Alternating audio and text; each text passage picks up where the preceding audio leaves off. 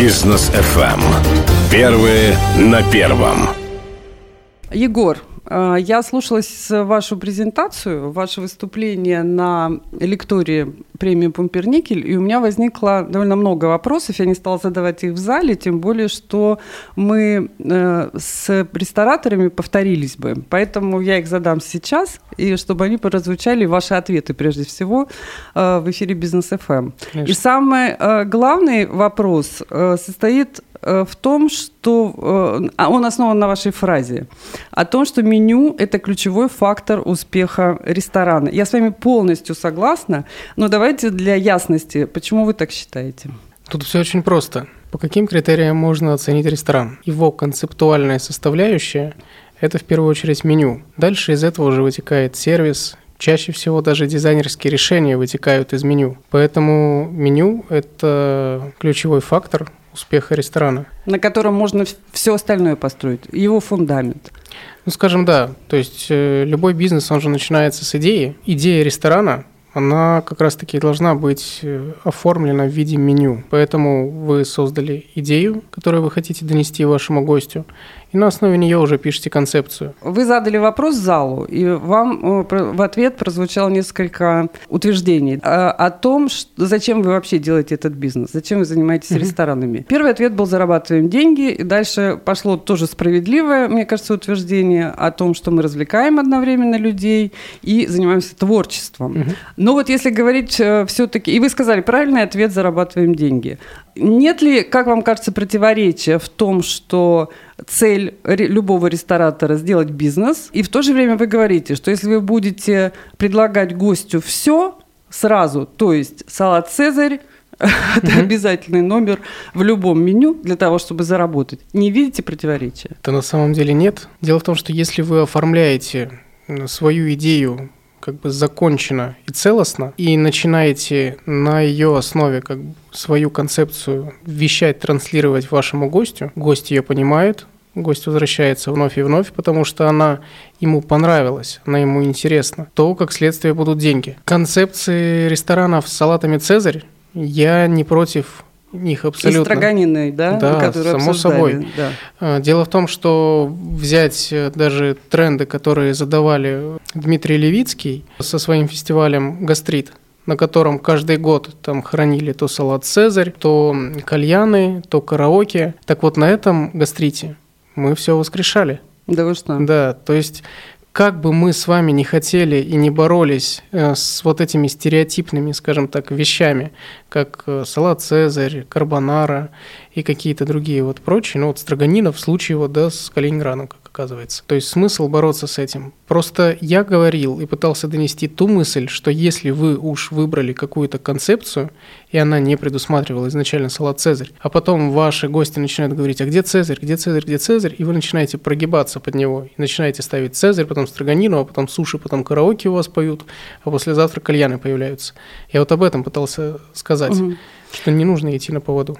Ну, знаете, это такая распространенная история в Калининграде, что мне кажется, вы даже где-то ее подсматривали, хотя, наверное, и нет. Открывается заведение, там вроде бы концепция, вроде бы история, вроде бы идея, а потом вот это давление э, публики, оно все это сводит на нет. Я просто знаю очень конкретные примеры, которые, ну, не хотелось бы сейчас называть, но в итоге не получается. Ведь нужно зарабатывать, платить аренду. Аренда высокая. В ресторанном бизнесе аренда такой же ключевой фактор, кстати, как да. меню, величина этой аренды. И мы понимаем, что, ну да, с одной стороны, нам хочется сделать что-то уникальное, создать уникальное предложение, а с другой стороны, а деньги нужны сегодня. Вот сколько ждать нужно, чтобы сработало это уникальное предложение? Терпения насколько нужно набраться? Наше дело это дело сильных и настойчивых людей. Если вы уверены в своей идее, то двигайте ее настаивайте на ней, и вы сами увидите вот этот переломный момент. Индикаторами вот этого переломного момента являются как раз-таки то, что я перечислял. То есть вас начинают копировать, то есть начинают появляться подобные заведения. Ваши блюда, похожие на ваши блюда, начинают вводить э, ну, там, конкурирующие заведения.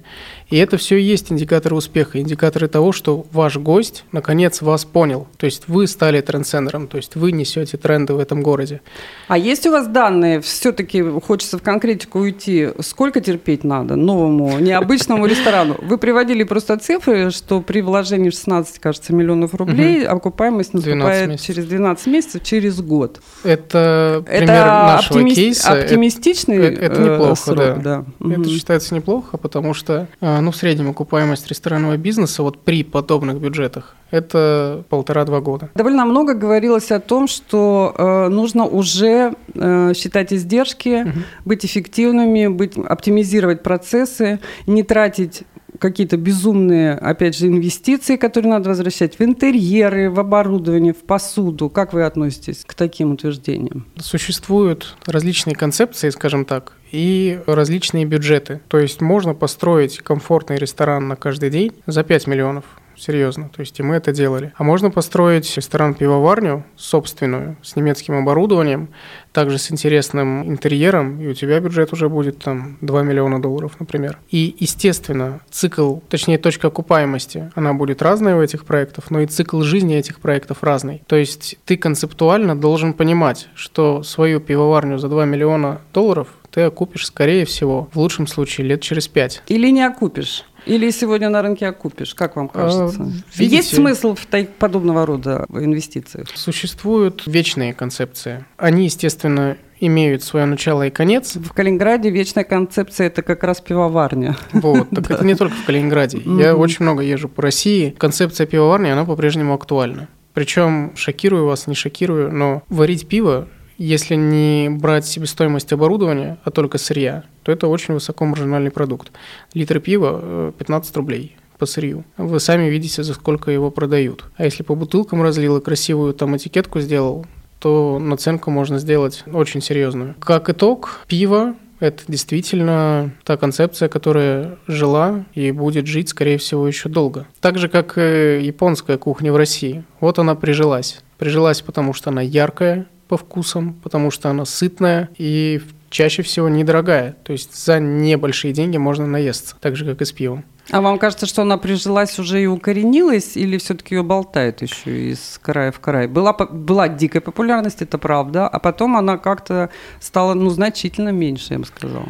Но японская кухня живет, жила и еще будет жить точно долго. Если вы сделаете сейчас тоже качественный продукт по доступной цене, это будет вкусно, то, скорее всего, ваша концепция полетит. Давайте еще о концепциях. Не случайно ваши коллеги, рестораторы, угу. задавали вам вопрос об идеях, как сделать идею, даже не идею, а миссию. А я вам хочу сказать, что некоторое время назад, когда у нас здесь бурно развивался стритфуд, раз, начинал развиваться, уже развился. А второе, мы готовились к чемпионату мира по футболу, мы были городом, который принимал игры, и очень много обсуждали тему э, местной еды. Вы привели такой пример с Копенгагеном и вообще здание, угу. где, собственно, национальной кухни как таковой не существует. Не существовало. Я, да. Не существовало, да, если я правильно поняла. Вот смотрите, э, Калининград – это фактически та же Дания, в которой мы не знаем, что является нашим э, вот таким ключевым блюдом, которое можно сказать, да, это локальное, да, это только здесь и больше нигде. Угу. Ну, не будем вспоминать, как на косе бывшие жители Кенигсберщины ели печеных ворон. Угу. Наверное, мы не будем повторять, повторять эту историю, да. И вы знаете, энтузиасты э, ресторанного дела и вообще общепита, они серьезно пытались найти что-то, что можно предложить в качестве такого ну, сугубо местного продукта. Чего им не хватило? Я, они не нашли. Я с подобным сталкивался на самом деле не раз. То есть э, и в том же Санкт-Петербурге, в городе, в котором я проживаю, и в Курске, в котором мы делали ресторан, я участвовал в подобных мероприятиях, когда рестораторы объединяются и пытаются найти либо рецепты именно этого региона, да, там, этого города. Чаще всего прибегают к каким-то литературным источникам, потому что только там можно, да, найти какие-то истинные отсылки, где будет стоять условно дата. Первоисточник, Первоисточник, да. да. А, но вопрос задать, то есть зачем мы это делаем? для того, чтобы рассказать историю, о том, как это было, чтобы, не знаю, сделать какой-то анализ того, что сейчас и того, что было. Но чем это все заканчивается? То есть мы нашли эти рецепты, но их же невозможно сейчас постоянно готовить продавать и строить на этом бизнес. Потому что время-то поменялось. И если раньше блюда были там настолько просты, или, возможно, наоборот, сложны, потому что... Или были приготовлены в русской печи, например. Русской печи, да. да, в том числе. Главный вопрос, если эта работа была проведена, это же тоже некое исследование. При, при, приезжает к вам турист, и вы можете ему познакомить с кухней региона или города, это здорово. Но концепцию на этом не построить. Бизнес на этом жить не будет. Можно сделать э, русскую кухню, если вы принимаете иностранных туристов, и сделать там раздел вот с кухней региона. Почему бы и нет? Но как бы целостно я не вижу в этом. Ну, то есть вы думаете, что, э, например, в Копенгагене, как в столице Дании, Дании придумали нечто национальное, а не только копенгагенское, так скажем, да? И поэтому у нас в Туле будут тульские пряники, угу.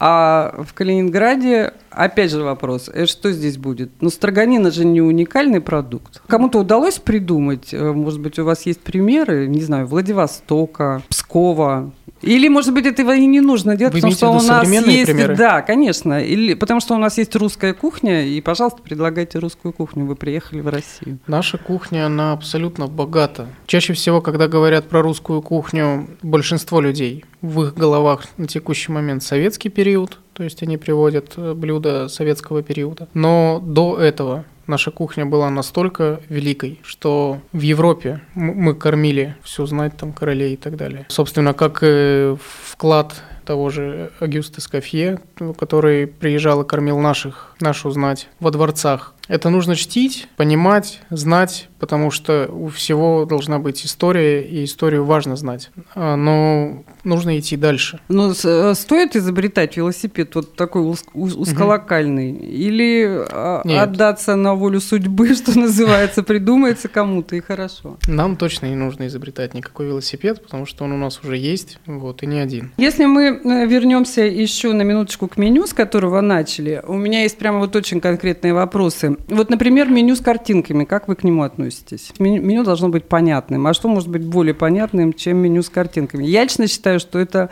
ну, абсолютный трэш. Нет, в какой-то концепции это, опять же, приемлемо. Ну, например, в концепции гастробара, сейчас как бы, да, такой тренд идет современный, создавать гастробары. Картинки абсолютно не нужны. То есть это какое-то небольшое лаконичное меню, 20-30 блюд, которое живое, которое меняется. Сегодня шеф-повар увидел там такой-то продукт, приготовил такое-то блюдо. Оно получилось интересным, вкусным по качеству. А завтра, отдал. может быть, оно совершенно да. другим. Угу. В этой концепции картинки, естественно, не нужны. Ну и, собственно, как в большинстве. Но, предположим, вы ресторан, который э, активно принимает туристов. И у вас может быть меню на английском языке, там, на китайском, на русском, то есть на популярных да, языках. Но при этом все равно сложности перевода, сложности того, что официанты не могут владеть всеми языками, то есть происходит недопонимание. Для подобных ресторанов меню с картинками – это идеальный выход.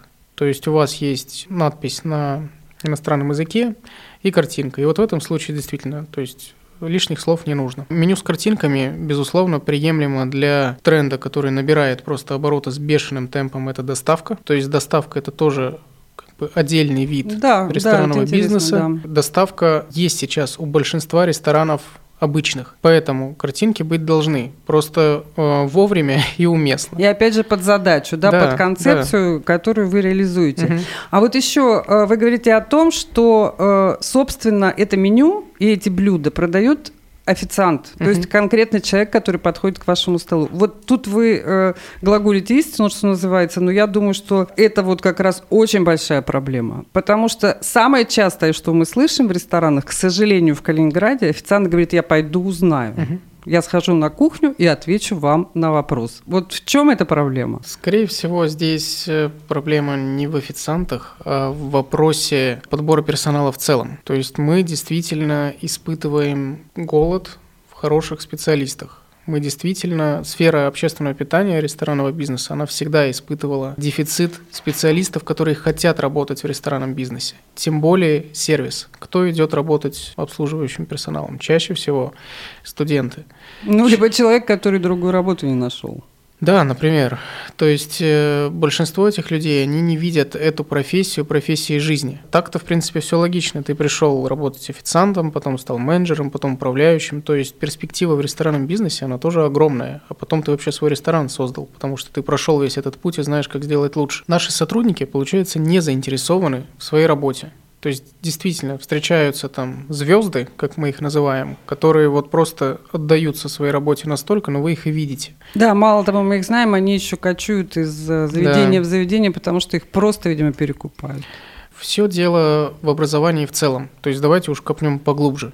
Это Может вот быть, в низкой зарплате дело, как В том числе, кажется? в том числе, да, это тоже хотел упомянуть. Но первично в образовании. Вот мы сейчас этим вопросом очень плотно занялись и создали в компании школу, то есть где мы рестораны обучаем, где мы онлайн обучаем людей, всех желающих, в том числе по сервису. Просто беда в том, что э, в России же не существует как такового института образования, в котором обучают современным, современному ресторанному делу. Поваров обучают по сборникам технологических рецептур, извиняюсь, какого года, Стандарты примерно те же рассказывают. Сервиса такой профессии вообще нет. Поэтому пока мы не создадим э, заново, по сути, с нуля институт, где будут обучать специалистов ресторанного бизнеса, мы, скорее всего, не получим специалистов. Я все-таки хочу еще спросить о тех заведениях, которые вы посетили. Ваше мнение услышать? Не знаю, хотите называть, хотите угу. нет. Тем более, что когда наше интервью выйдет в эфир, финалисты, и призеры и победитель премии Пумперникель уже будет известен, поэтому на ваше усмотрение можете угу. упоминать, можете нет. А какое впечатление о Калининградском общепите? Я не первый раз в Калининграде. Я был здесь год назад назад, два года назад. И я вам хочу сказать, что в целом мне нравится калининградский общепит, назовем его так. Да.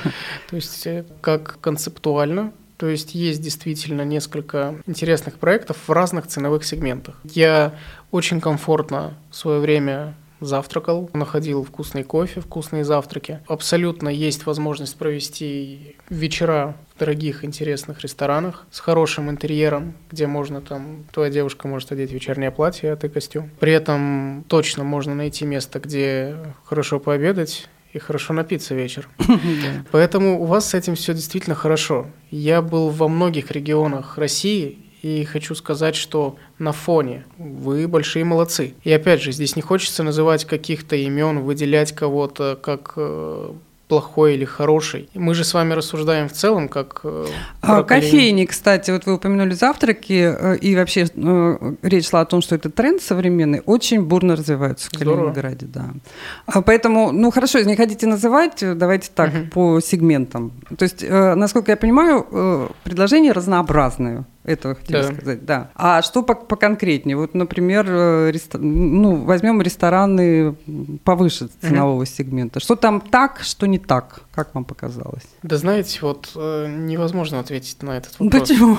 Ну, потому что он не совсем конкретный. Пускаться в полемику не хочется. Э, давайте поговорим про сервис, э, чуть-чуть угу. поговорим про еду. Угу. Про еду вот мы не очень много, получается, Давайте, поговорили. Да. И поговорим о том, как это продается. Угу. Потому что вот очень, мне кажется, правильная мысль, которую вы заложили сегодня. И почему-то даже мне кажется, что не каждый из сидящих в зале рестораторов, шеф-поваров, управляющих вот так четко сформулировал эту идею. Ваше меню, ваше блюдо, ваш продукт продает один человек, это официант. Мне кажется, я не слышала до этого такую четкую позицию. Mm-hmm. Поэтому вот давайте с этой точки зрения. Официант э, – это сервис, э, еда – это блюдо, и ну, как бы по совокупности, с концепцией, с идеями, как они выдерживаются. Вот по трем позициям пройдемся э, по отношению к калининградским ресторанам. У вас должно все звучать в унисон, как я говорю. То есть, если вы создали определенный ресторан с определенным меню, с определенной концепцией, то и все остальные составляющие сервиса, интерьера, музыки, ценовой политики в том числе, они должны быть соразмерны. То есть они должны подходить под этот пазл, пазл должен складываться. Ошибка очень многих э, – это в том, что люди пытаются взять детали из разных пазлов и сложить как бы картинку. А она почему-то не складывается. Пример какой-нибудь приведите, пожалуйста. Да слушайте, тут даже вот без называния ресторанов каждый... Где-то налажал, да. я так чувствую, да, хотите конечно, сказать. так сто процентов, да. да. Каждый гость вспомнит ресторан, как он, каждый слушатель, вот, да, наш, если он не занимается ресторанным бизнесом, вспомнит такой пример. Либо если у человека есть ресторанный бизнес, он посмотрит на себя со стороны, он тоже опять же поймет. И это, возможно, даже нормально, что мы являемся там составными частями из каких-то там проектов или там из каких-то там концепций. В этом тоже есть определенные плюсы. Но очень часто перегибают. И вот я говорю, вот, вот эта мешанина, когда ты вроде бы там определился с тем, что ты рыбный ресторан, а потом ты начинаешь туда мясо, потому что мясо попросили, там, кальяны, потому что люди кальяны хотят курить, там, и так далее, и так далее. Вот в этот момент происходит вот гипер Э, искажение реальности. Поэтому все должно звучать в унисон, ваше меню, сервис и все остальное. Не хотите, Егор, никого критиковать, я так чувствую. Как сказала а ваша меня... э, коллега Евгения Голомус, да. она сказала прекрасную фразу «мясо, мед, говно и гвозди». Извините.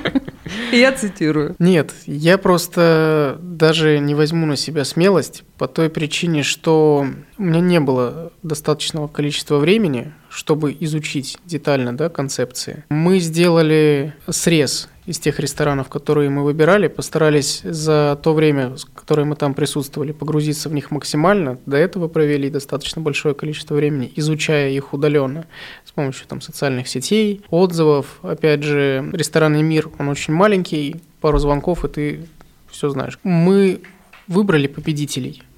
И это и есть наше слово. Говорить что-то больше наверное, не нужно. Организуйте еще одну премию «Самый худший ресторан», и мы обязательно выберем. Хорошо, я вас понимаю. Э, последний буквально вопрос. Э, очень много говорилось об, буквально термин такой, инстаграмности.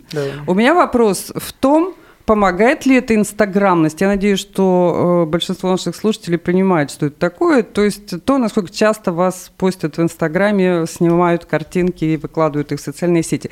Вопрос в том, насколько эта инстаграмность важна именно для бизнеса, для продажи, для зарабатывания денег, то, с чего мы начали нашу беседу. А если сказать одним словом, то важна. Как распространяется информация в современное время в социальные сети? Где мы проводим времени больше всего? В телефоне, в ноутбуках. То есть мы уже перестаем общаться. То есть если раньше говорили, какая у вас самая лучшая реклама, и люди отвечали сарафанный, сарафанное радио, да. то на текущий момент это социальные сети. То есть всю информацию о мире, о событиях мы узнаем из, нашего, из нашей коробочки в руке или там ноутбука. Поэтому если вы не присутствуете в социальных сетях, то вас просто нет. Если вы не создаете какие-то фишки, яркие моменты, банально там у вас нет освещения, при котором можно красиво сфотографировать блюдо, или там фишек в интерьере, где хотелось бы сфотографироваться, то, скорее всего, вас не будут транслировать. То есть ваши гости, э, они не будут вас транслировать. И опять же, смотря какой у вас, э, кто ваша целевая аудитория. Если это поколение Z и Y, то это те, кто, кому вы обязаны просто дать, подтолкнуть их к желанию что-то рассказать о вас в социальных сетях. Люди постарше, конечно, они немного другого мышления, но мы же понимаем, что мы движемся вперед, и подобных желаний у молодежи будет все больше и больше.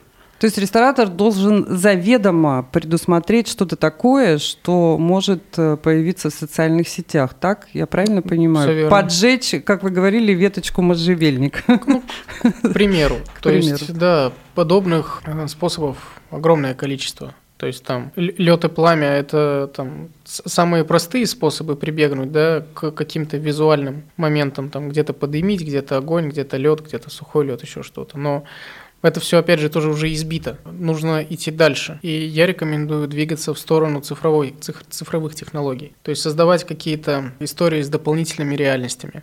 Создавать э, что-то с, не знаю, со звуковым сопровождением. Какие-то интересные подачи, когда повар при тебе что-то там доделывает или официант. То есть вот все такие вещи, из-за которых ваш гость будет ходить к вам не просто для того, чтобы наесться, а он будет ходить за эмоциями. Э, если сделать э, э, вывод из нашего интервью, то меньше всего с Егором Риверой мы говорили о еде, о ее содержании и вкусности. Мы говорили о том, что приведет гостя в ресторан и сделает его пребывание там максимально приятным. Да, дело в том, что, по моему мнению, качественная еда качественный сервис – это те стандарты, которые должны быть. Они и которые обсуждать не даже не, не стоит. Да. Согласна с вами. Да. Бизнес FM. Первые на первом.